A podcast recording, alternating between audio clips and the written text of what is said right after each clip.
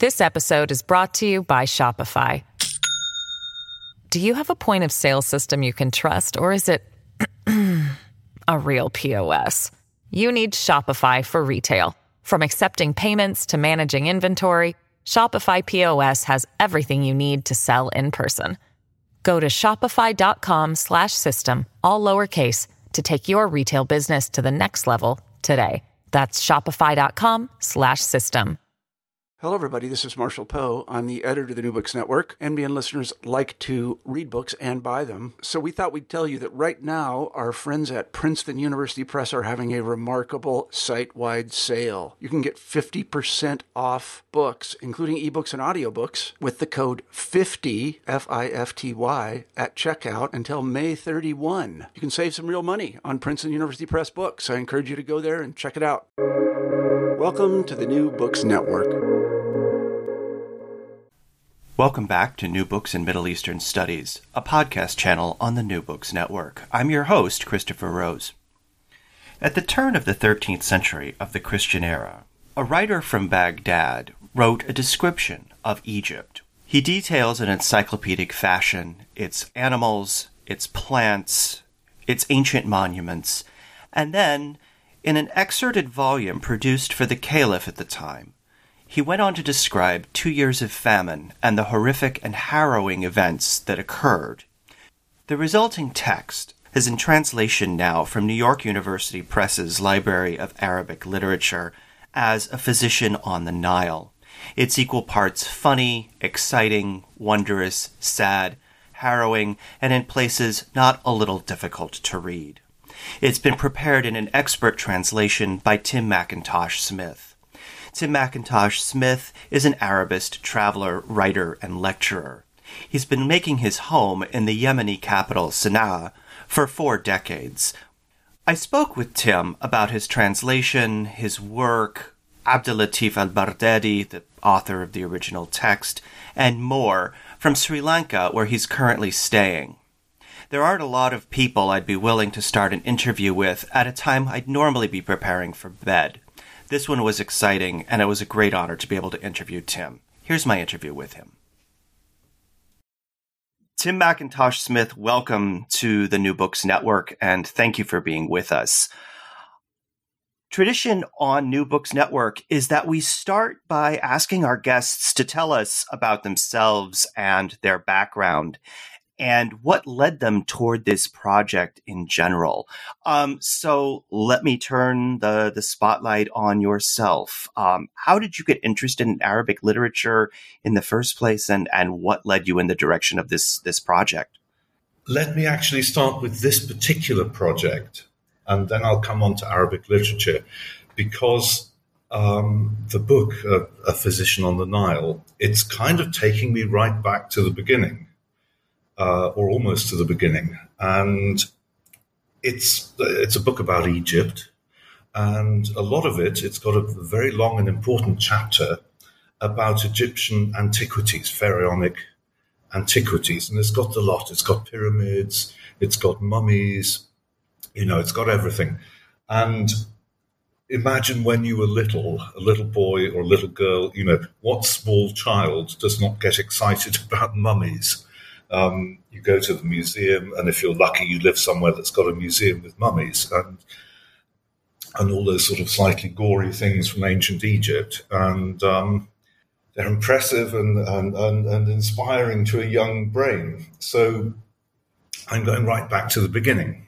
And I grew up in, in the city of Bristol in the southwest of England and was very fortunate in knowing through sort of family connections quite a prominent Egyptologist.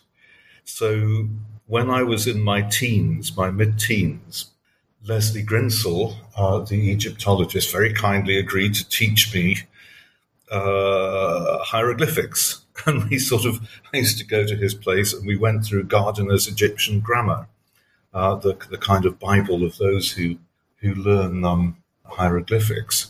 So I had that background, and even better, Leslie was at Bristol City Museum, which has a very good Egyptology collection, and he got me a job as a volunteer there. So I actually got to uh, in my mid-teens to to um, to realize some of the dreams of my childhood and kind of mess around with mummies. And they had this um, big basement. It's probably still the same, uh, and it was absolutely stuffed with with Egyptian antiquities from Victorian expeditions, mostly. And there I was, and I was set at the age of, I guess, 16, 17 in my summer vacations to catalogue things there. And um, uh, just a little story, um, a sort of silly little anecdote. Uh, I remember I, I, was cataloguing something called the Map Collection, M A P. And the Map sisters were two eccentric Victorian ladies who had been to Egypt, came back with a load of stuff, and most of it was junk. But there were some really quite interesting bits and pieces. But among the the junk, I came across a mummified foot and um, on it was uh, it was labelled in this sort of lovely Victorian copperplate, "Foot of a Queen." So I started. Um, I started typing my catalogue card, you know, on an old-fashioned typewriter in those days, uh, and you know, got to size, and I thought, well, you know, it's a foot, so I should give it a shoe size. Um, uh, you know, an approximate shoe size. So I, I, slipped off one of my own shoes, slipped oh my, goodness. my foot into it, and of course, just at that minute, um, one of the curators turned up, and he kind of looked at me and looked at the foot in my shoe and said, "Oh, that's sick." Um, so that you know, I was I was brought up among mummies, strange to though it sounds, you know, uh, at least in my in my vacation time. So I had that background, and when I um, got into um, Oxford University, I, I, was actually accepted to read Egyptology. Um, and then had had uh, misgivings at the last minute. I thought, oh gosh, you know, um, uh, we didn't used to bother too much about careers in those days, but but I thought, oh, you know, I might be kind of limiting my future a bit. So I thought I'd do something more general. Went on to classics, uh, Latin and Greek, and did the first part of a classics degree, and then really got a bit bored with it because I'd been studying Latin and Greek at school for 10 years before that and, and, wanted a challenge. And, and therefore, I kind of slipped into Arabic. So I don't know if all this makes sense as a, as a trajectory, but um, I, I, I, have the Egyptological background, you know, uh, uh, uh, and then slipped from that into into Arabic. So to look at this book and, and work on this book, Abdul Latif al-Baghdadi's um, book about Egypt, uh, it, you, you know, it's a sort of summation of my very young interests. So it made you know it made a lot of sense to work on this book for me, and in the 80s, 90s, I suppose, I got to know Cairo a bit. Uh, I was living at the time in, in, in Sana'a in, in Yemen, which is still really my base.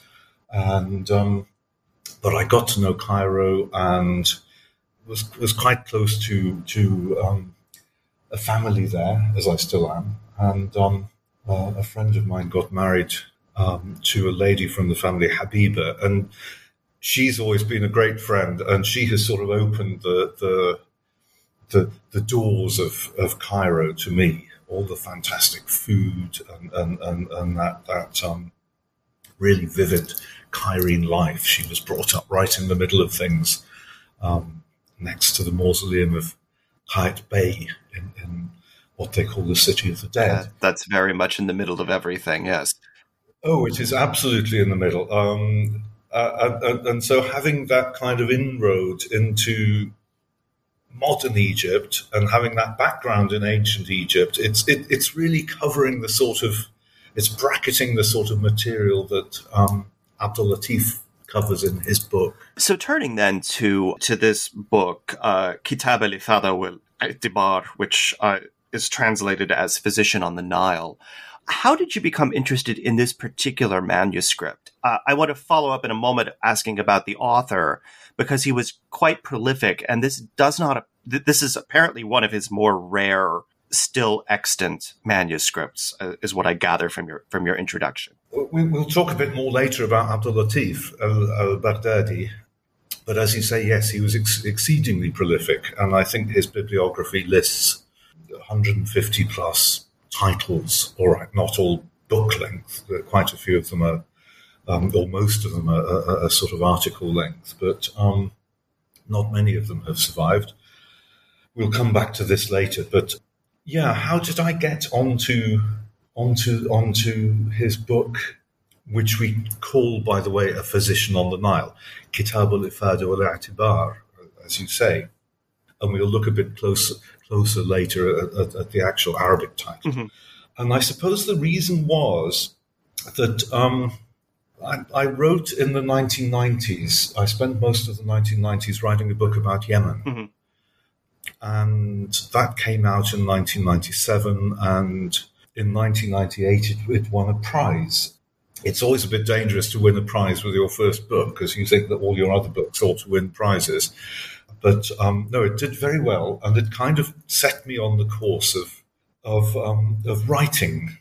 And it was the Yemen book was was was classed as travel literature, mm-hmm. which it really isn't. It's kind of more residence literature. Oh, I, I, travel around the country and so on, but um, it, it's not so much about movement as being in a place. So I thought I ought to live up to being a, a, a travel writer and hit upon the idea uh, of following Ibn Battuta, the, the, the, great 14th century Moroccan traveler, who, who really covered in his wanderings a, a, a lot of the old world, you know, uh, really across Eurasia and, and, and, and, and Africa, not so much in Europe, but he, he covered a tremendous amount of the old world. And I set out to write a, a, book following in his footsteps, uh, or in his footnotes, as, as I also call it. Um, and that one book actually turned into three books. But anyway, uh, from the beginning of that project, which took many years, I was trying to read as much as I could of what you can call Arabic travel literature or topographical literature. Mm-hmm. And, um, and I was ferreting things out. Uh, yeah, I suppose the internet was around at that time. It was just coming into play, but I didn't use it a whole amount. Um, obviously, I went to libraries and looked things up in catalogs, but um, those kind of serendipitous discoveries were, were, were also very important. And I remember very distinctly, I was in a bookshop in London, um, Daunt's Travel Bookshop on Marylebone High Street. Uh, and it, it's, a, it's the most beautiful old bookshop. It's got a sort of um, old fashioned gallery that you climb up to. And in the gallery are second hand books and antiquarian books. And looking through this, for nothing in particular, a, a, a book with a sort of pillar box red cover struck my eye and I pulled it off the shelf. And it was Abdul Latif's book, translated under the title The Eastern Key. And uh, it's, it's a rather beautiful book. It's quite a big format. Um, I suppose it's, it's quarto, and it has a, a sort of photographic reproduction of the manuscript. Um, and on facing pages, it's got a it's got an English translation. So I said, "Oh gosh, I must have this," and I bought it. It was a reasonable price, um, and you know, took it back to Yemen, started reading, and then came across this most extraordinary thing in the introduction, and. Uh, I, I, don't really know how to talk about this because it's so unbelievable. But the the translators um, who who are who were a certain judge Hafiz Zand from Iraq, and uh, Mr. and Mrs. John Videan, John and Ivy Videan. Uh, well, their story was roughly as follows John and Ivy were at a seance, a spiritualist seance with a medium. Okay. Yes, of course, as one does. Yeah, yeah, as one does. Yeah, and as one did, particularly in the 1950s, I suppose it was. And they were doing the business with the Ouija board or the glass moving around the table and spelling out the letters. And um, in the course of this, uh, a message came out saying, Oh, I am Abdul Latif al Baghdadi. There's a manuscript of mine uh, languishing in the um, Bodleian Library in Oxford, and not many people read it, and I want you to make it more public. So they said, all right. Um, and uh, Mr. Videan went off and got permission to photograph it with his Leica camera, which he did actually quite nicely. And then Abdul Latif said, oh, you know, and I want you to translate it in, a, in, in another seance. And, and, somehow or other, this guy from Iraq turned up and helped them because I don't think the Videans actually knew any Arabic. Um, and there it all is in the introduction to the to the book. Um, you know, it's a perfectly uh, pucker publisher. I forget who it is um, who published it, but it's you know it's a perfectly pucker London publisher, and there they are explaining that they were instructed by the author who died nearly 800 years before to um, translate his book. And and he sent them a translator and he sent them a translator, and he kind of, and and he intervened. Um, uh, you know, I think that you know occasionally they had a question and they would ask the, the, possibilities for, for medieval studies here are, are just mind boggling. Really, if if we could take any of this seriously. well, it, I mean, it's there in sort of cold print, right, in cold ink on the page. Um, you know, I really don't know what to think about this. Uh, I mean I, I, I, suppose I class myself as an academic of sorts, um, uh, but I do have an open mind. You know, I've, I, I, I myself worked on Abdul Latif's book over several years, quite well, actually many years, as, as, as I'll explain. Mm-hmm.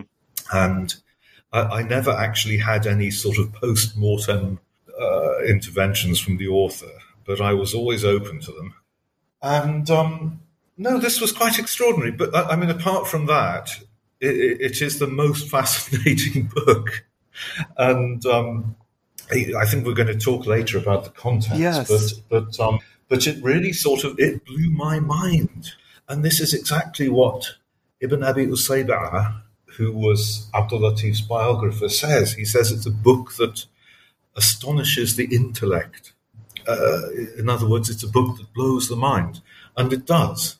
Uh, and and and um, I went on at that time, which is getting on for 20 years ago, to write a little study about it and about the possibility of an author having an afterlife.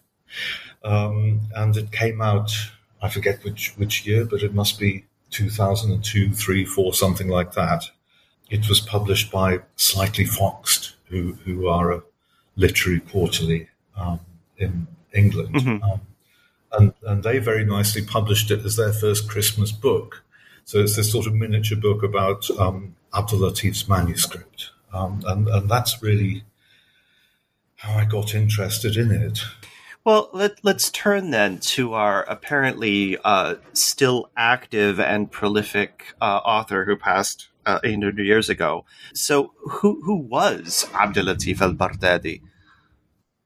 Uh, well, you might say, who is he? Um, uh, um, and uh, I think those in the spiritualist sphere uh, regard him as a, a, universal master, whatever that is. I'm not quite sure, but it, it, he kind of was a bit of a universal master in his lifetime.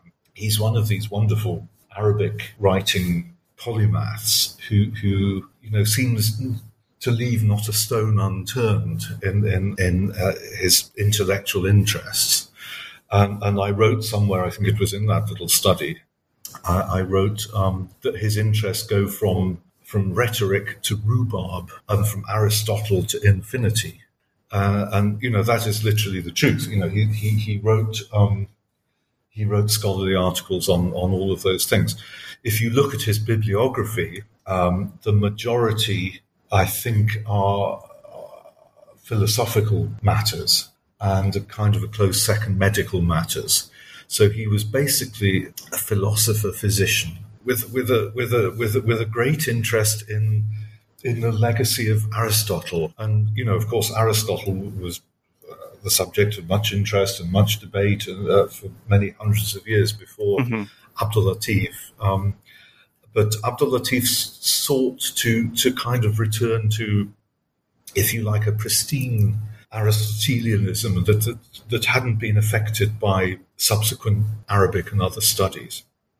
So um, yeah, he he was he was basically a philosopher physician, and it's difficult to say who he's like. There there there there, there aren't. I mean, there are other people that he's a bit like in in the history of Arabic letters, but trying to find a sort of Western person to compare him to, I think the nearest I've got is is Thomas Browne, Sir Thomas Browne, the great um, 17th century English physician and writer and stylist, actually, who who um, you know his his famous works. He wrote some little works, uh, uh, the Urn Burial, the Garden of Cyrus, Pseudodoxia Epidemica, which is quite a big work, um, if you like, debunking uh, commonly held misbeliefs. And that sort of debunking attitude is, is, is, is quite an important element in, in, in Abdul Latif's thinking, as far as we know. Obviously, we don't have that many titles uh, that have survived, but from what we know from his writing, he was a sort of very level headed empiricist he he had inherited from Aristotle that, that ancient tradition of, uh, of of what you might call autopsy, in the old sense, autopsy, looking for yourself, uh, yeah, in Arabic. So you know everything that you you write is based on looking for yourself, gathering the evidence. So he really had a very scientific viewpoint in the modern sense. You know, it's so often thought, in particularly in the West, that you know there was this sort of great moor and gulf of, of nothingness after classical times, and then you had the Renaissance, and um, and then you had science coming along with people like Newton in the 17th century. No, no, no, no, no. I mean, all right. Recent years, a lot of people have written about the Arab or Arabic contribution to science. So we're more aware of that now. But honestly, reading Abdul Latif, one is always aware of how scientific he is, of how he tests and retests. He looks, for example, uh, I mean, the, the, example I love is where he, he he's writing about Galen, the the um, ancient um, anatomist physician, his, his, description of the human jawbone. Uh, yes, yes. Uh, yeah, which Galen says is, is actually made of two pieces, and they're kind of hinged together in the middle stuck together in the middle. And Abdul Latif um, actually examined with, with, his helpers and his students uh, uh, 2,000 human jawbones from a necropolis in Egypt to establish that the, the human jawbone is, in fact, in one piece. Uh, well, as it happens, there is a kind of little medial suture or whatever it's called. But he, he, he, he worked hard to disprove Galen who was this great guy on a pedestal that nobody would ever, uh, most people would never want to touch. But he worked hard to disprove Galen. But at the same time, he could disprove himself. And Abdul Latif, going on to another bit of the body, he's talking about the sacrum, mm-hmm. the bottom of the spine and you know saying how many parts is it and and you know he gets into this problem where the bits fuse with age so um, but he says, you know, I, I, I, I, investigated all these sacrums or sacra, or I suppose the plural is, um, and I'm really not sure. I don't know if I'm right. And to be able to say, I don't know if I'm right, that is the basis of being a scientist. Right, right, exactly. Doubt is scientific, certainty is pre scientific.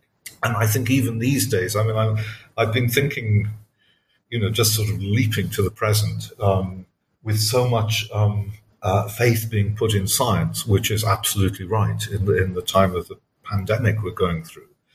I think we have to remember that scientists are not gods or demigods. You know, scientists are fallible, and that very fallibility is what makes them scientists. Mm-hmm. And that was what made Abdul Latif a, a, a, a scientist.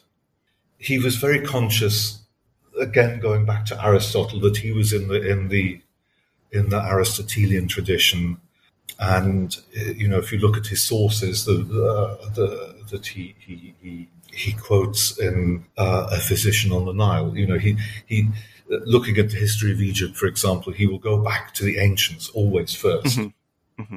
um, and he will go back to. Uh, um, actually, even before the ancients, he will go back to Holy Scripture. Right. So he will go back to the Quran, he'll go back to the Torah, um, then he'll go back to the ancients. Um, and he felt very much that he was in a scientific continuum, if, if you like, and sort of bearing the torch of knowledge. This idea of the torch of knowledge, it's, it, it's one that he actually uses at, at, at one point and I always see him as, as a kind of torchbearer in a in a relay. It's it's an old image. It goes right back to to I suppose to Lucretius um, and the idea of vitae lampada, uh, the lamp of life.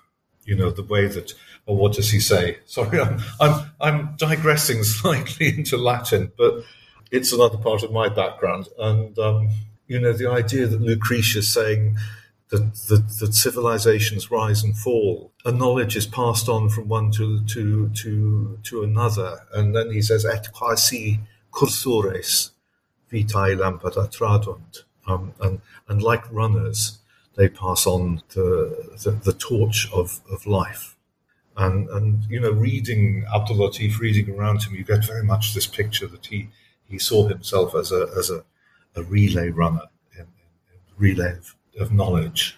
I think it's one of the the wonderful things about the, this this particular manuscript is that you see his process played out. Like he describes mm. his his his process, I, and and from that angle, it, it's a very interesting text, both for a specialist as well as for a general reader who wants to get a better sense of what scientific output at this time would have looked like, or or, or how the mm. thought processes work and and I, I very much appreciated that aspect uh, of this, this this particular text.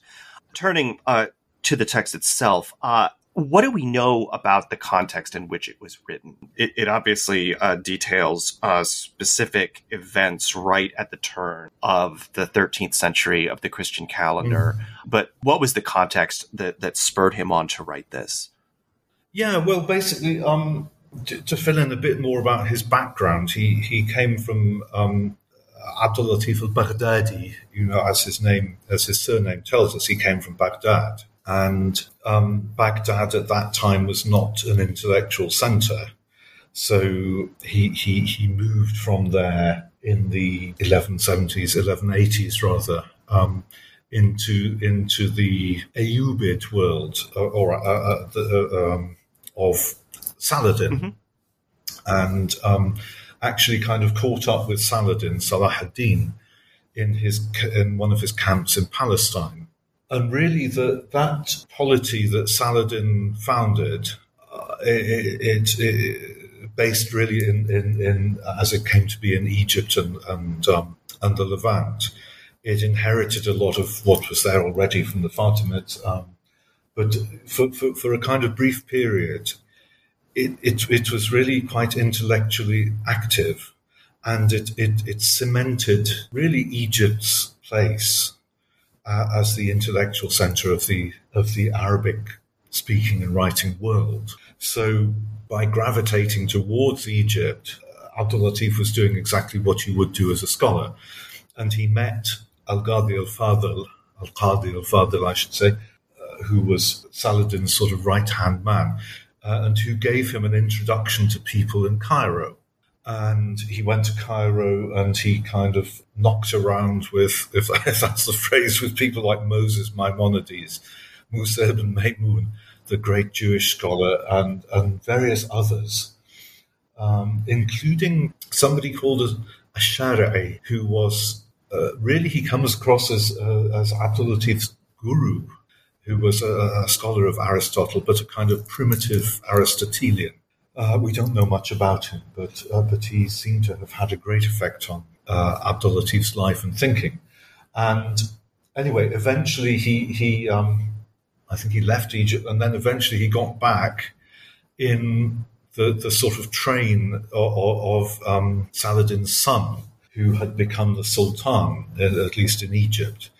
So there he was with this sort of inroad into the highest level of court life, and, and he he kind of ghost wrote a, a book or two for the for the new sultan, and um, uh, and, and and he seemed to be fairly well established in Egypt, uh, and, and and just sort of started observing it, and wrote uh, really quite a large book, which I think he said had twelve chapters. 12 long chapters, which was a kind of omnium gatherum compendium book about Egyptian history and uh, uh, topography and um, plants and so on and everything else. Now, that big book is lost, but out of it, he pulled two chapters eventually, um, which became the book that we now have and that I've translated. And he says that, that he chose the information based on things which he himself had, had observed. So here his empiricism is cutting in the importance of his empiricism, of his looking at things. And he said, and I have, uh, I have pulled this information out because it is, it, it, it is more impressive to the mind. And, you know, indeed, it is, it, uh, it does create a very, very strong impression, this, this whole book that I've translated, because it's, it's um, an eyewitness account. And uh, I think we're going to get on later onto the details of, of what's actually in the parts of the book. Uh, but in, in, in general, the, the long chapter about antiquities, it's him going and looking face to face, looking at the Sphinx and writing exactly what he thinks um, about the Sphinx, and and it's it's um, it's very sort of direct. You know, you're there actually looking with him, and you know even his title it's it's uh, his full title in arabic it's it's um kitab al-ifadati wal-Atibār fil-Amūr al-mushahada wal-hawadith al-mu'ayyana bi ardi misr. Literally it's something like the the book of edification and admonition on things personally witnessed and events seen at first hand in the land of Egypt. And so it kind of challenges you to go and read this book and, and, look with the author, and that's what you do. And then, of course, when you get on to the second part about the absolutely horrific Majaa. I can't think of the word. Um, what is it? The famine. Famine. Thank you. Yeah, um, I got sort of lost in the. Um, yeah, the famine, the horrific famine, and the plague. This is when the kind of eyewitnessing becomes rather frightening. Yeah, and and also important because uh, some of what he says is is very hard to believe, and you have to keep reminding yourself he saw this.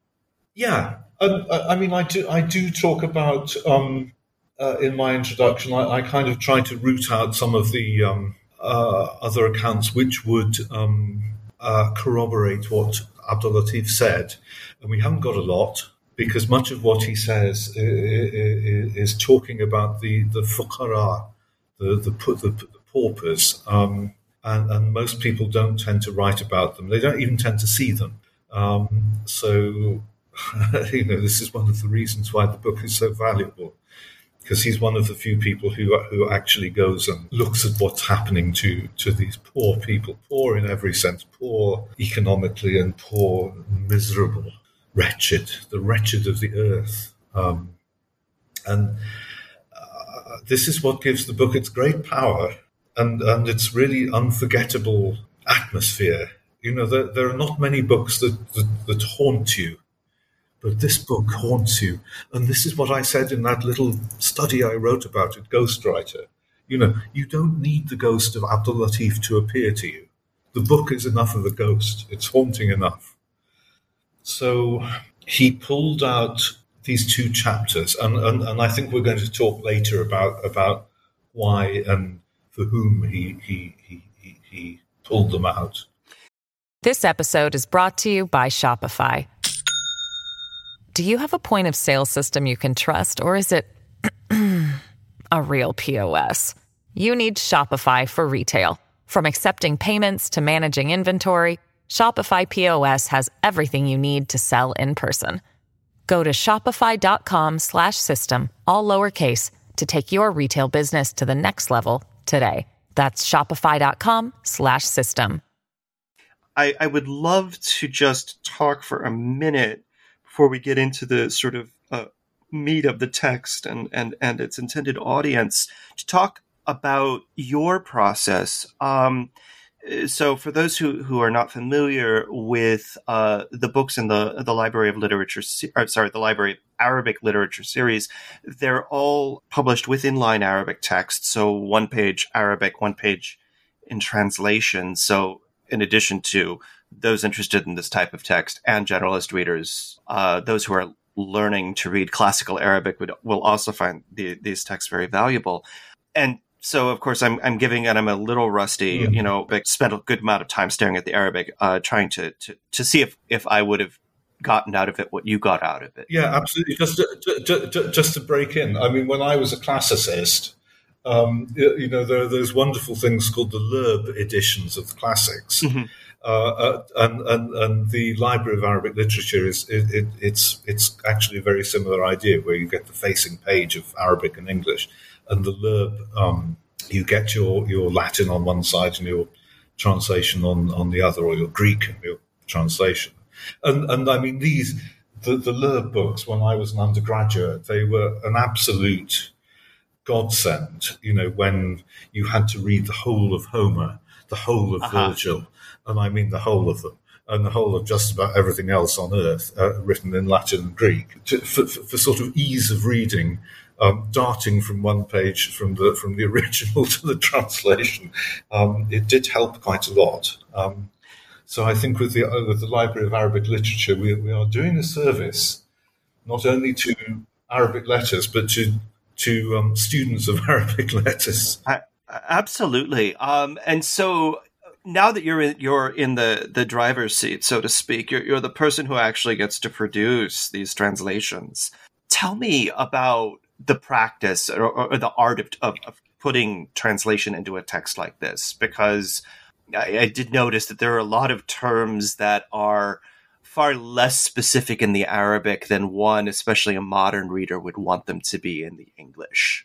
Yeah, and I'm glad you call it an art, and and, and I think translation is an art. Uh, um, but it is also a science. I mean, it's uh, can you make the distinction? But um, it hovers between, but I think more on the art side.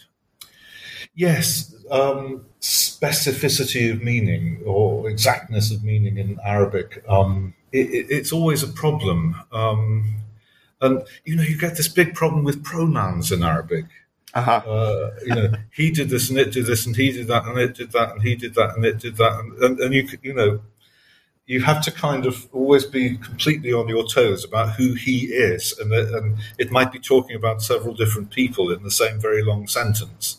Yes, um, and yes, you, there is a certain amount of interpretation that goes on.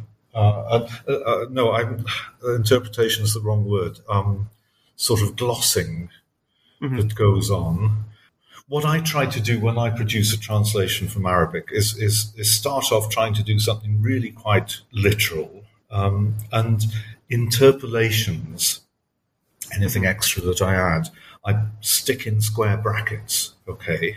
And then uh, Library of Arabic Literature doesn't like square brackets, and, and I quite agree. It's, it's um, you know, they do hold up reading. So you sort of gradually iron out the square brackets by incorporating the interpolations, but not so uh, to an extent where you are deforming the text, and certainly not to an extent where you are stuffing it. Mm-hmm. And I think in my introduction, I compare my process of translation to anatomy, not to taxidermy. Yes. Uh, and, and, and I hope that Abdul Latif would approve of this, being himself an anatomist. And I think, you know, taxidermists will, will stuff a text uh, and they'll put in extraneous material. And, uh, you know, just one example I can think of um, is when Sylvestre de Sacy, um, the great French Orientalist who translated this text um, a couple of hundred years ago, uh, you know, you, you sometimes get a, the most gruesome description of something in Abdul Latif Mm-hmm. Uh, and Abdul Latif says, and this practice could be seen throughout Cairo. Uh, Sacy translated as, uh, and this detestable barbarie, uh, you know, this mm-hmm. detestable barbarism uh, could be seen everywhere. And, you know, that is a moral judgment, which is not there in the original. Mm-hmm. You know, I'm sorry, it's just not there. And that is what I call stuffing. And hugely, though I admire Sylvestre uh, de Sacy, you know, he, he, he is inclined to do this. And the Videans, who uh, met Abdul Latif in the seance, uh, they follow really the French translation. Their, their in English translation isn't really a, a fresh English translation. Mm-hmm. So, um, you know, what else can I say? It's, it, uh, I, I think I probably stray on or err on the side of, of, of, of literalness in translation. I, do, I don't like paraphrase. Mm-hmm. Paraphrase is is is um, is is anathema really to me. You know, obviously you've got to get the meaning across, but but you mustn't kind of wander around the meaning. You must follow the line of the author's thought. The only times when I would stray off the line are when he is being very obviously striking or inventive in his Arabic. And Abdul Latif writes actually very plain Arabic, mm-hmm. by and large. Uh, but occasionally he drops in something which is really quite um, extraordinary for its it, it, it, its its impact. Um, and there, maybe I will play around with the translation. An, an, example I can give is is the first of his chapters on the um, on the famine. It, began in the year seven. Um, what was it? Five five ninety seven, I guess. Am I right? Yeah, in Hijri terms. So in short, he calls it the year seven. Mm-hmm. And in Arabic, he says, and then came in the year 7 mm-hmm. year Saba. Okay. Now, Saba is it's one of the alternative readings for it, it's it, it's a word which which in short also means monster or beast. Mm-hmm. So there's this double meaning.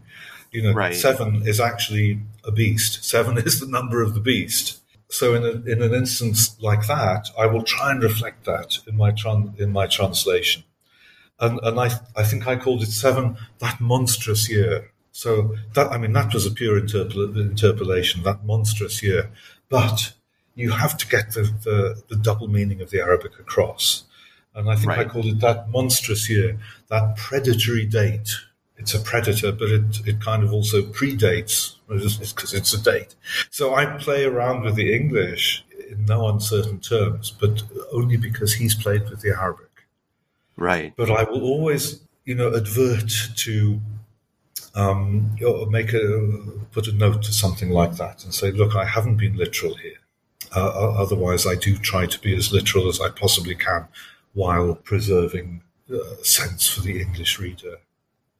So, as a historical chronicle, the the the text um, has has great value, uh, particularly for someone like myself who is working on reading this in the 21st century, wanting to get a feel for what was going on in, in 12th century Egypt. But of course, Abdel Latif al-Baghdadi wasn't writing for me. He, he was writing for people of his own time. What would have been the value of having a text like this, especially a text that is both combination description of the flora, fauna, ancient ruins of Egypt, and then a description of these two very harrowing years?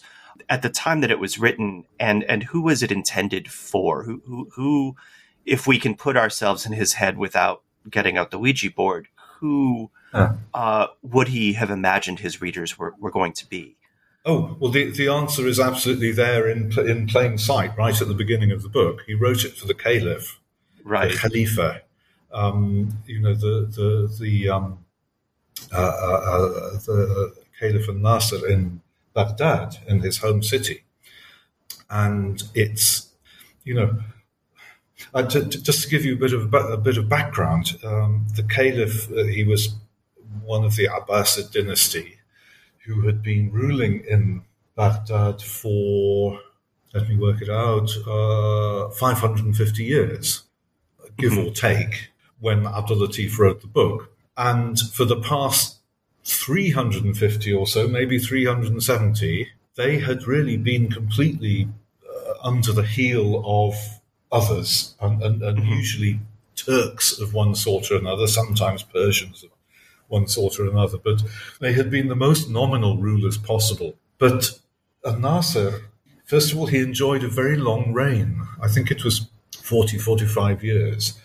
Uh, and second, he was very ambitious and he sought to, if you like, to restore the prestige of the caliphate um, and its reach and it's um, not not so much its military or imperial reach. I mean, those days were long over.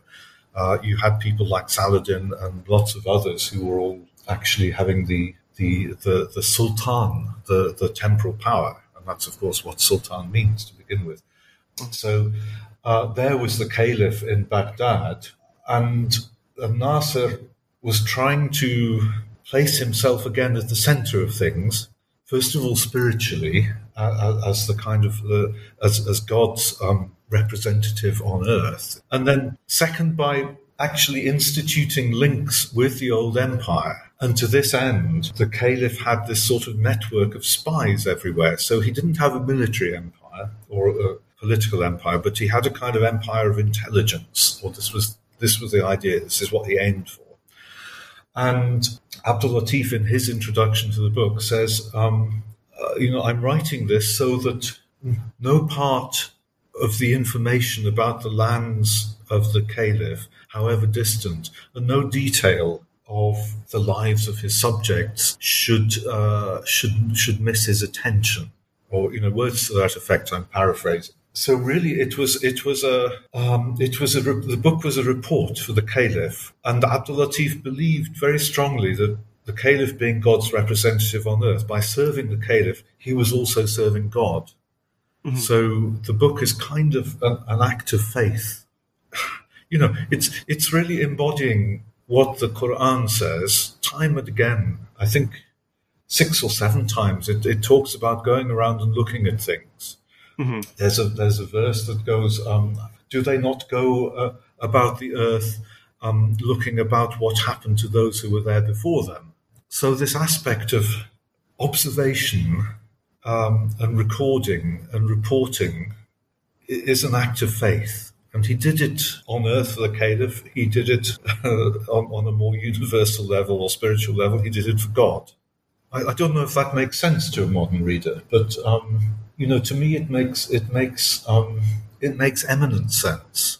Mm-hmm. And there's a remarkable passage which really gives the structure of his thought, uh, of Abdul Latif's thought, uh, and it's it comes at the end of that very very long chapter on monuments, and he yes. says, uh, "And let it be known that the." Pharaohs in Egypt, the, the Nabateans here and there, and the Sasanians in Persia, and, blah, blah, blah, and all these ancient peoples he, he lists are now um, uh, that their lands are now under the aegis of the caliph in Baghdad, mm-hmm. and it's almost as if he's kind of building this pyramid which is based on the past, but which culminates in this point in the present, which is the caliph and um, and his presence in Baghdad.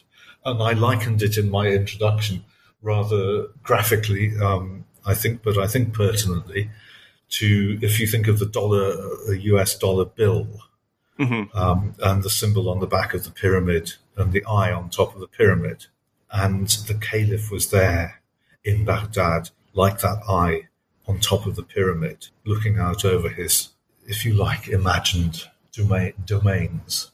So really, Abdul Latif was was fueling his, his the caliph's appetite for for, for intelligence and if I'm not mistaken, I think one of the groups that he, he specifically mentioned are are the Copts of Egypt. So um, who are a now people as opposed to a then people, and a very old people yes. who are within the, the, the, caliph's reign. Which brings us to the to the first part of the book, which is this this wonderfully encyclopedic, at times slightly humorous, um, at times very serious description of uh, Egypt's geography, its flora, its fauna, its food, as well as as as as a, a notable as, as you've mentioned a couple of times now, a section dealing um, with the with the ancient ruins. Mm. can can you sort of tell us a little more about about what he describes here and, and how he he builds this this section in which he's, he's cataloging all of, all of these wondrous things? You know, again, being being for the Caliph in Baghdad, he tends to, when he's talking about, uh, for example, flora and fauna, he tends to concentrate on things that would be unusual. Mm-hmm. So um, it's not so much flora as, as, as cultivated uh, crops and fruits. Uh, um, you know, he, he he has a length, for example, a lengthy section on the banana, mm-hmm. Which at that time seemed not to be known in, in Baghdad or not known very well. So, you know, he, he, he comes up with this to us sort of slightly harebrained idea that um, that bananas might arise from what is it, a date stone being planted in a taro corm you know, uh, one of those sort of yam type root things. Um, and he goes into all the business about, you know, the humours, the four humours, um, and explains why this might be the case. But, you know, he casts out on the, on the theory. But he, he's always discussing things as, as an empiricist and says, you know, look at, look at the leaves of the, of the banana plant, compare them to those of a date palm, and you will see that the difference is such, and this is uh, on account of them of the um, banana having gained uh, a large amount of moisture, one of the four um, from from the taro corm, and you know it's all a bit sort of cockeyed, but um, he's he's never dogmatic about it, and he always leaves himself open to to, to, to be falsified, as I said earlier, in, in, in proper scientific manner. So we we have quite a lot of that sort of thing, and he talks about you know these um, plants that are, you know, something like molokhia. Mm-hmm. you, you, know, if you've been to Egypt, you've probably had molokhia, which is uh, mallow, um, and they make it into this lovely gloopy sort of mucus, slightly snotty, soupy thing, which I absolutely adore. It, it, but it's um, very hard to describe to somebody who's never experienced it. Yeah, I, I mean, you know, you dip in your bread and you pull it up, and, and all these sort of strings hang off it, and it looks a bit. Um, I, I, know people who have an actual physical aversion to molokhia. An old friend of mine, you know, when, when, when, whenever I would eat it, she would actually make a barrier of, of sort of pots between herself and me, so that she didn't watch me eating molokhia. But he, you know, he talks about molokhia and um, various other sorts of mallow and, and, and, discusses their possible relationships and so on. And um, it's all it's all fascinating that. Um, and you know talks about animals. Um, has quite a quite a bit about crocodiles, for example, um, and you know in, including these these wonderfully. Um, I, I, think it comes from from ancient sources. The the idea that everything to do with a crocodile is based on sixty Mm-hmm. Um, it's got 60 teeth, it's got 60 bones somewhere or other in its spine or something. And, and uh, when it copulates, it ejaculates 60 times. and, you know, if you're into kind of weird and wonderful information like that, um, this is the place. And, um, oh, animals, of course. The thing that he goes on most about with animals is chick factories. Um, you know, it's this is uh, people talk about chick lit. Um, this is the ultimate chick lit book, but not in the usual sense, because he, he's talking about chick factories, whereby um, if if you were a sort of falah, uh, an Egyptian peasant, and you kept chickens, um, you would take your you wouldn't let the hen sit on the chickens, but you would take them to a factory where they would be artificially incubated. Mm-hmm and, you know, he goes on for pages and pages about these factories. And you think, God, why? You know, it's kind of, I don't want to say it's boring, but it, it you know, it's, it's in, it, it's so detailed. It's, it's almost like, it's almost sort of trippy. Um, and of course, the reason is that there really weren't factories at the time. Mm-hmm. You know, this this was a, an, an, industrial process, and it was you know, it might have been one of the very few industrial processes in the world. So, you know, this is why he describes it at great length. And it builds up into the into this sort of weird um, uh, in, info trip. Um, for want of a better better phrase. It's, it's almost like reading corporate espionage or, or something. Like he's he's he's sending the instructions over to to Iraq to uh, to tell them how to, how to do this or something. He I, might, I, for not... all I know, have had that in mind. But when you look at what you've got to do, you know, you've got a chamber with, with a door that's almost too small to crawl mm-hmm. in, and in this chamber you have two thousand eggs, and every day you have to turn the eggs one by one uh, three times. And you can't cheat and turn an egg three times and then turn the next one three. No, you've got to turn the egg once and then the next one once, and then you've got to go through all the 2,000, and then you go back to the beginning and start again. Right. And he describes this all in great detail. And I, I don't think um, Emerson, uh, am I thinking about Emerson? Walden.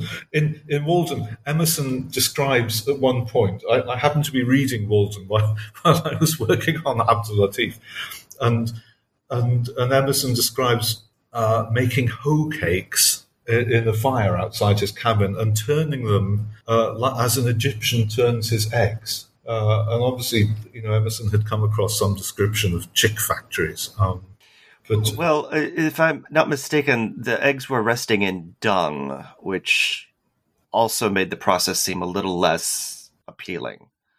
No, the dung the dung is on the roof of the chamber. Oh, Right. Yes. You okay. know, you got you got to get it right. You know, um, the chicks, the the chicks, the eggs were resting in um, on sort of mats covered in something called sass. Oh, right. Yes. And I thought, oh God, what the hell is sass? And you know, it's not really in, it's not in any of the dictionaries. It turns out it's a Coptic word, um, mm-hmm. and it's the it's the um, the the kind of uh, the waste material from making linen. Oh, okay. Um, but no, the eggs the eggs sit inside, and the dung sits in trays on the roof, and then you light it, um, and it burns very slowly, and it keeps a sort of even temperature. That's that's the idea. But it's um, no, it's it's. I, I, I, I'd, heard about the incubation of eggs using dung before, and before I read this text, I imagined it was you, you actually sort of stuck them in the dung. Um, but but no, it's not quite as um, as um, as smelly as that. I will say I, I, am I am relieved to have been wrong about that. That the the, the gun was on right. the roof. It it's it seems much more uh, uh, sanitary, I suppose. Yeah. well, I mean, it, it was it, it, it, was clearly a sanitary operation because um, uh, no doubt it had been going on for centuries, if not millennia, before Abdul Latif, and it certainly went on to um, until into the 19th century. And, you know, Lane, Edward William mm-hmm. Lane, um, in his manners and customs of the um, modern Egyptians, he has a, a, very good description of it, but not as good as Abdul Latif. So you get things like that. The food, uh, the food chapter is very interesting. Do you remember the picnic pie? Uh huh. It, it, it, has to be in any book of great recipes, in any sort of um, anthology of great recipes. because you know there's that nursery rhyme about um, four and twenty blackbirds baked in a pie. Right. Yeah, this has got. I think it's got a total of ninety birds in it. Um, it's a very big pie, and it's also got three sheep. You know, not only that, but sort of fried cheese, um, samosas, pasties, all these other things. And then he gets to the end of the recipe he says, Oh, and if you feel like it, before you put the top of the pie on, you can add another sheep. um, um, and, and it's this sort of special pie that, um, it, you know, if you were the Sultan, you would take it hunting. But he also talks about the food of the, of the ordinary people, all these sort of salted sprats and things. Um, mm-hmm. And um, not quite, I'm not sure if they are the same as fasikh.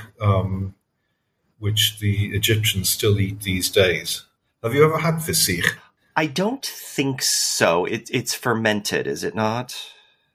Yeah, it's it's kind of um, the best fish to do it with is mullet, right? Um, and you, you kind of basically you fish it and and then you leave it in the sun for a few days to rot, uh, and then you stop the rot by putting salt on it, uh, and then um, chuck it in barrels of, of brine. And um, it sounds a bit like the, the ancient Roman uh, garum. I think, I yeah, absolutely, absolutely. I think it's it's a kind of cousin to garum and all those other things. Worcestershire sauce as well. Mm-hmm. When you drink your Bloody Mary, think of rotting fish because I think it's a component of Worcestershire sauce. Um, uh, I hope I, I, I, hope I haven't put people off Worcestershire sauce. I love it myself. Strongly recommend it. Um, but um, no, he talks about yeah, salted fish, things like that, and then yeah, the great chapter about the monuments. This is really the centerpiece of that first part of the book, the the ifada, the edification, and really it's it's anything you would you would want to know about pharaonic monuments. And you know, he, he's not the first person to write about them. Of course, you know, um, Herodotus did. Hecataeus of Abdera and ancients and, and earlier Arab, Arabic writers wrote, wrote about them. But Abdul Latif writes about them as a, a connoisseur. Mm-hmm. It's, it, it's the only word possible for him. And, you know, he describing, I mentioned, he, you know, he looks at the face of the Sphinx. And there's this beautiful passage where he talks about a smile playing over its lips. And it's very, very reminiscent of a passage in Vivant Denon the French artist describing the Sphinx, and, you know, who was a, a, a true connoisseur. So here you have connoisseurship cover, uh, going over the centuries. Um, Abdul Latif talks about mummies, great um, and the method of mummification. He talks uh, particularly about the beauty of pharaonic sculpture. Uh, there is a really striking passage, which was very hard to translate, where he, he looks at a statue, and I like to think it's the, it's the statue of Ramesses II at, um, at Memphis, mm-hmm. which is still there, sort of recumbent. Uh, I'm not sure it is that, but he, he kind of tracks down it with his anatomist's eye and he looks at every relationship between every plane of, of, of, of, the way the torso is, is, depicted and um, uses some very, very abstruse anatomical terminology that, that was very hard to translate, I must say. And after all of this this pleasantry, we get to the to the second part of the book, which is altogether rather different and quite haunting and quite difficult, uh, really, uh, to read. Even even you know in, in, in translation from the from the distance of 800 years, as it describes a year of well two years of low nile and the famine that mm. resulted from from it so it, let's turn our attention here now because it's it's altogether much more urgent and sad and alarmist and and all of these all of the things that uh, we find fascinating in the first section about his accuracy and his attention to detail almost become as a reader you don't want to believe them in the second yes um, and I think the word that I've used about him as an observer is is, is uh, ruthless. Mm-hmm it's rather like um, if you see the report of a, an atrocity or a disaster or some terrible attack on the BBC, you know, they won't show you the really nasty things. Mm-hmm. They won't show you the bodies. If they show you a tiny bit of blood, they will warn you about it. But there are, you know, other networks that, that show you things in great um, in great detail. Um, and you know, there's a, there's a there's a news network of um, news about Yemen that I, that I sometimes look at, which has the most horrific um, photographs of the aftermaths of battles and things. And, and, and, it's kind of like looking at that, reading Abdul Latif's second half. But it's, it's almost worse because, how can I put it? He, he, he, he is ruthless. He does not judge morally. Mm-hmm. Even though you know he was a good Muslim, of course, and, and you know he was a philosopher, um, he could have judged, but he didn't and it's all the more shocking for that, I think. There are passages where, where he's describing, um, you know, desperate people resorting to uh, cannibalism. Yeah. You know, just just very very desperate acts, and and as you you mentioned earlier, he's focusing on the destitutes, th- these are people that Yeah. didn't have any much to begin with. Yeah, and and, and, and, and I use the, the phrase um, uh, "the wretched of the earth," and and one is so conscious of, uh, uh, uh, uh, of of their wretchedness in all of this, um, and you know when when for example he says that he saw actually I think it was it was his friend saw an old woman with a corpse in her lap, and she she was gnawing away at, at its thigh, picking bits off its thigh. And she said, "Oh, don't worry, it's my husband." Mhm. And you know, the sight of I think it was in Alexandria, a, a, cauldron containing the heads of five babies, Yeah. stewed with um, top quality spices. Um, it's it's all very difficult to read. It, I, and know, it, it must have been even harder to, to figure out how to render that into English. Well, no, it's not because it is so bare. It is so. Um, it, it, it is so going back to that word. It's so empirical. It's just him. It's him looking and observing and recording. In a sense, for me, the the two the two scenes that are the most shocking are one of a woman who has been caught eating a roasted child, and she's taken before the governor, and she's told to confess and she doesn't and she has been she's given 200 strokes uh, 200 lashes and she still doesn't confess and he says something like and she couldn't speak because she had lost her humanity Mhm, mhm. and she's dragged out and dies while she's being dragged out That was the, yeah that that was a particularly poignant scene because he's acknowledging Yeah. he's acknowledging that she has nothing left. and almost that, that loss of humanity is the most tragic thing Yeah. you know the the rest of it, it you know he's he's not making it into a kind of pornography of suffering. No not at all. He's just recording. Um, but when he makes these points um, as he does very rarely that and on that occasion there's some, another woman he says you know, he talks again that she had you know he she had lost her tabiat al-insaniya or something like that her, her, her human nature. And those for me are the most um, difficult parts. And you know, I I talked about I talked about the torch of knowledge, and for me, it it, it, it it's been a very much a theme um, working on this book. And uh, you know, I quote right um, right at the beginning. Um, as my epigraph, it's it, it's a quotation from Abdul Latif, and uh, uh, the, elsewhere, it's it's one of his sort of um, isolated sayings that got noted down and he says that uh, um, a man of knowledge is like a person carrying a firebrand in a dark night. And this image haunted me so much in the second half. The fact that he is walking through the dark night of the history of Cairo, one of the darkest, with his firebrand. And the, the light from the firebrand is revealing all these horrors but at the same time, it's dispelling the darkness. It's certainly a very unique manuscript or or set of passages. Um, I don't think I've ever read anything quite like it, and um, it's it's it is in fact illuminating um, because these are the kinds of things that I don't think it covered very much. It's it's not as you you said earlier. It's not the sort of nice things that people want to talk about, um, Yeah, and and I think that's what makes it interesting.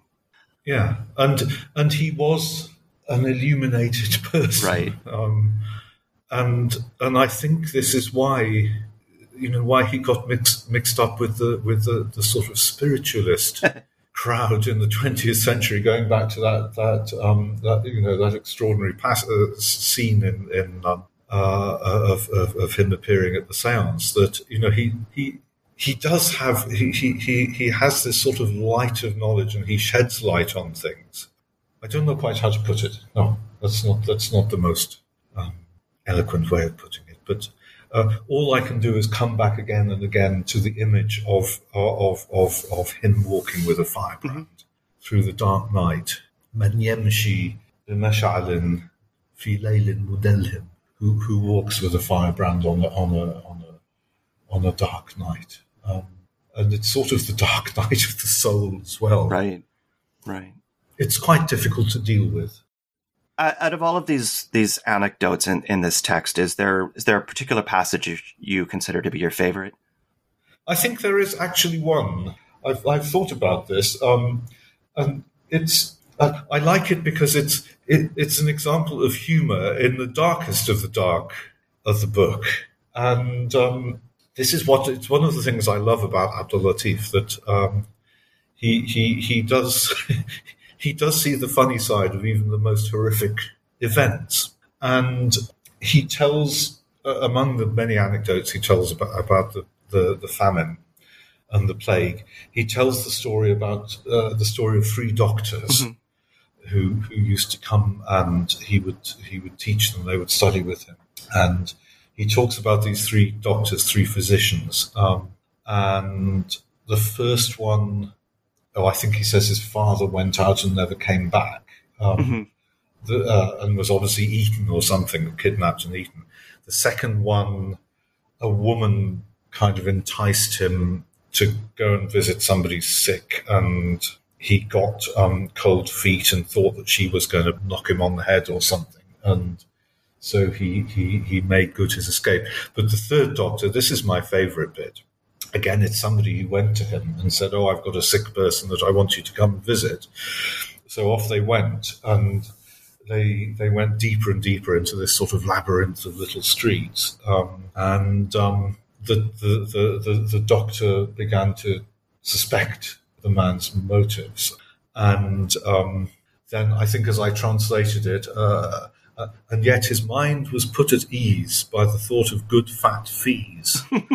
um, and it, it's one of the rare occasions when Abdul Latif slips into rhyming prose. So I rhymed the English as well.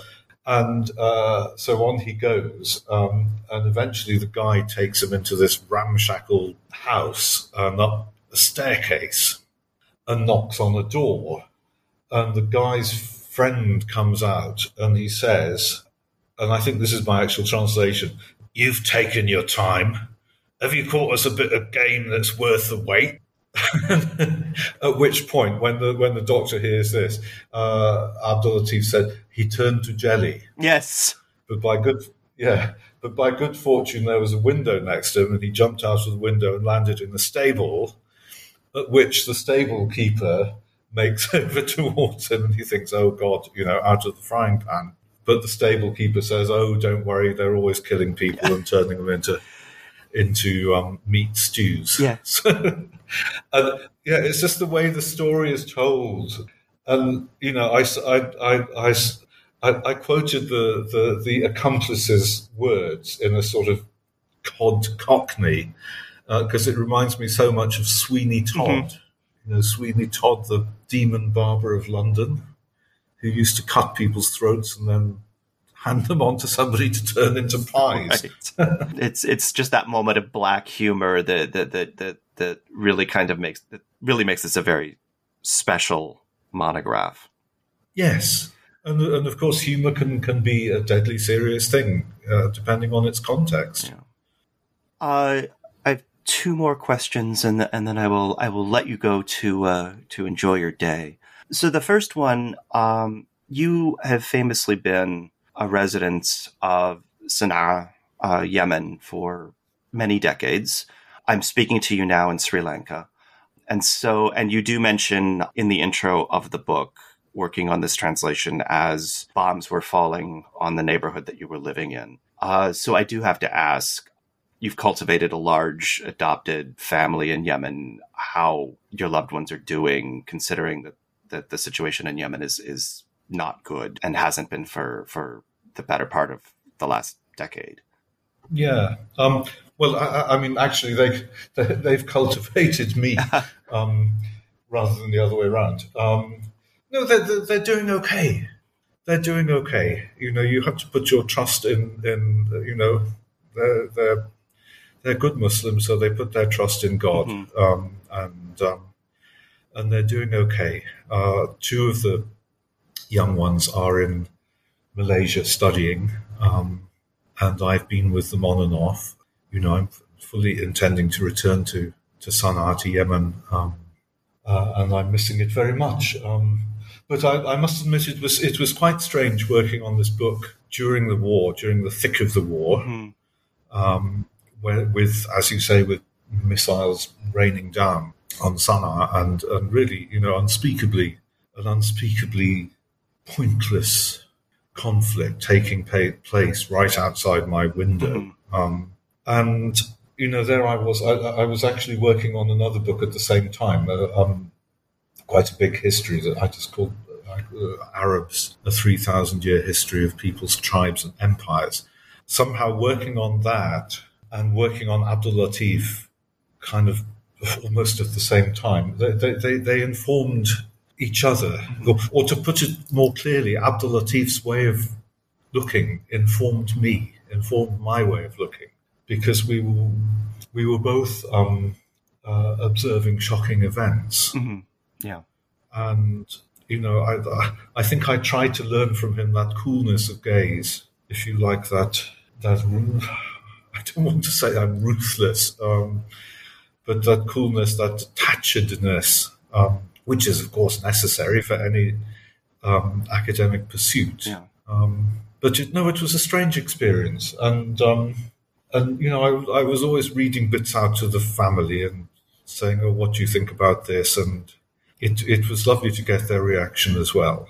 You know, they helped me a lot and they supported me and they fed me. oh, you know, Ramadan, Ramadan food. Yes. Um, tiffin tins would, would appear at my door filled with the most delicious food from um, from my sort of adoptive family. So I have a lot to thank them for. And so I'll, I'll wrap up by asking, um, what are you working on next, or where do you go from here?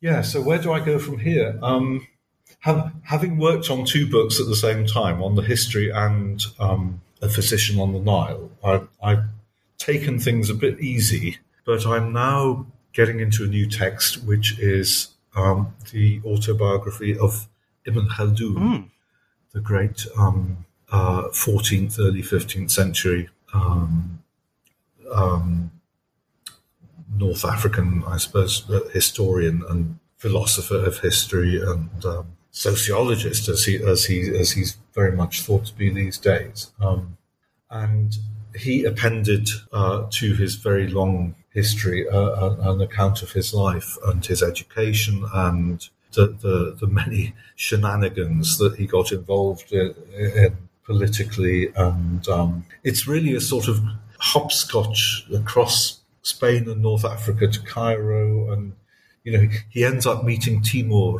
um, mm-hmm. Tamerlane, um, the, the, the, Mongol leader. And um, no, it's, it's, it's, it's, a fascinating text. It's, it's very much a sort of mosaic text um, or, or a collage, you know, because it's got lots of what you might call realia, you know, letters, uh, poems that people have written, poems that he's written, you know, official documents. Um, it's a fascinating text. It's, it's unusual uh, to read for a modern reader because it is so so various, various, so varied. Um, but it's it's it's interesting to translate and, and a challenge because it's got plenty of uh, of, of verse mm-hmm. and mm-hmm. um, plenty of rhyming prose. So that's one thing I'm working on. Um, and I will be working on something of my own, but I'm not sure what it is yet. Well, I, I think we're all eagerly waiting to see uh, what's next for you.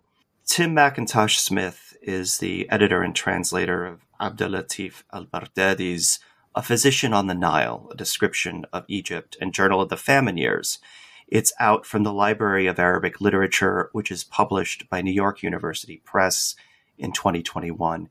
Tim Mackintosh-Smith, it has been an absolute pleasure and honor to be, speak with you. Thank you so much for being here. Thank you for having me.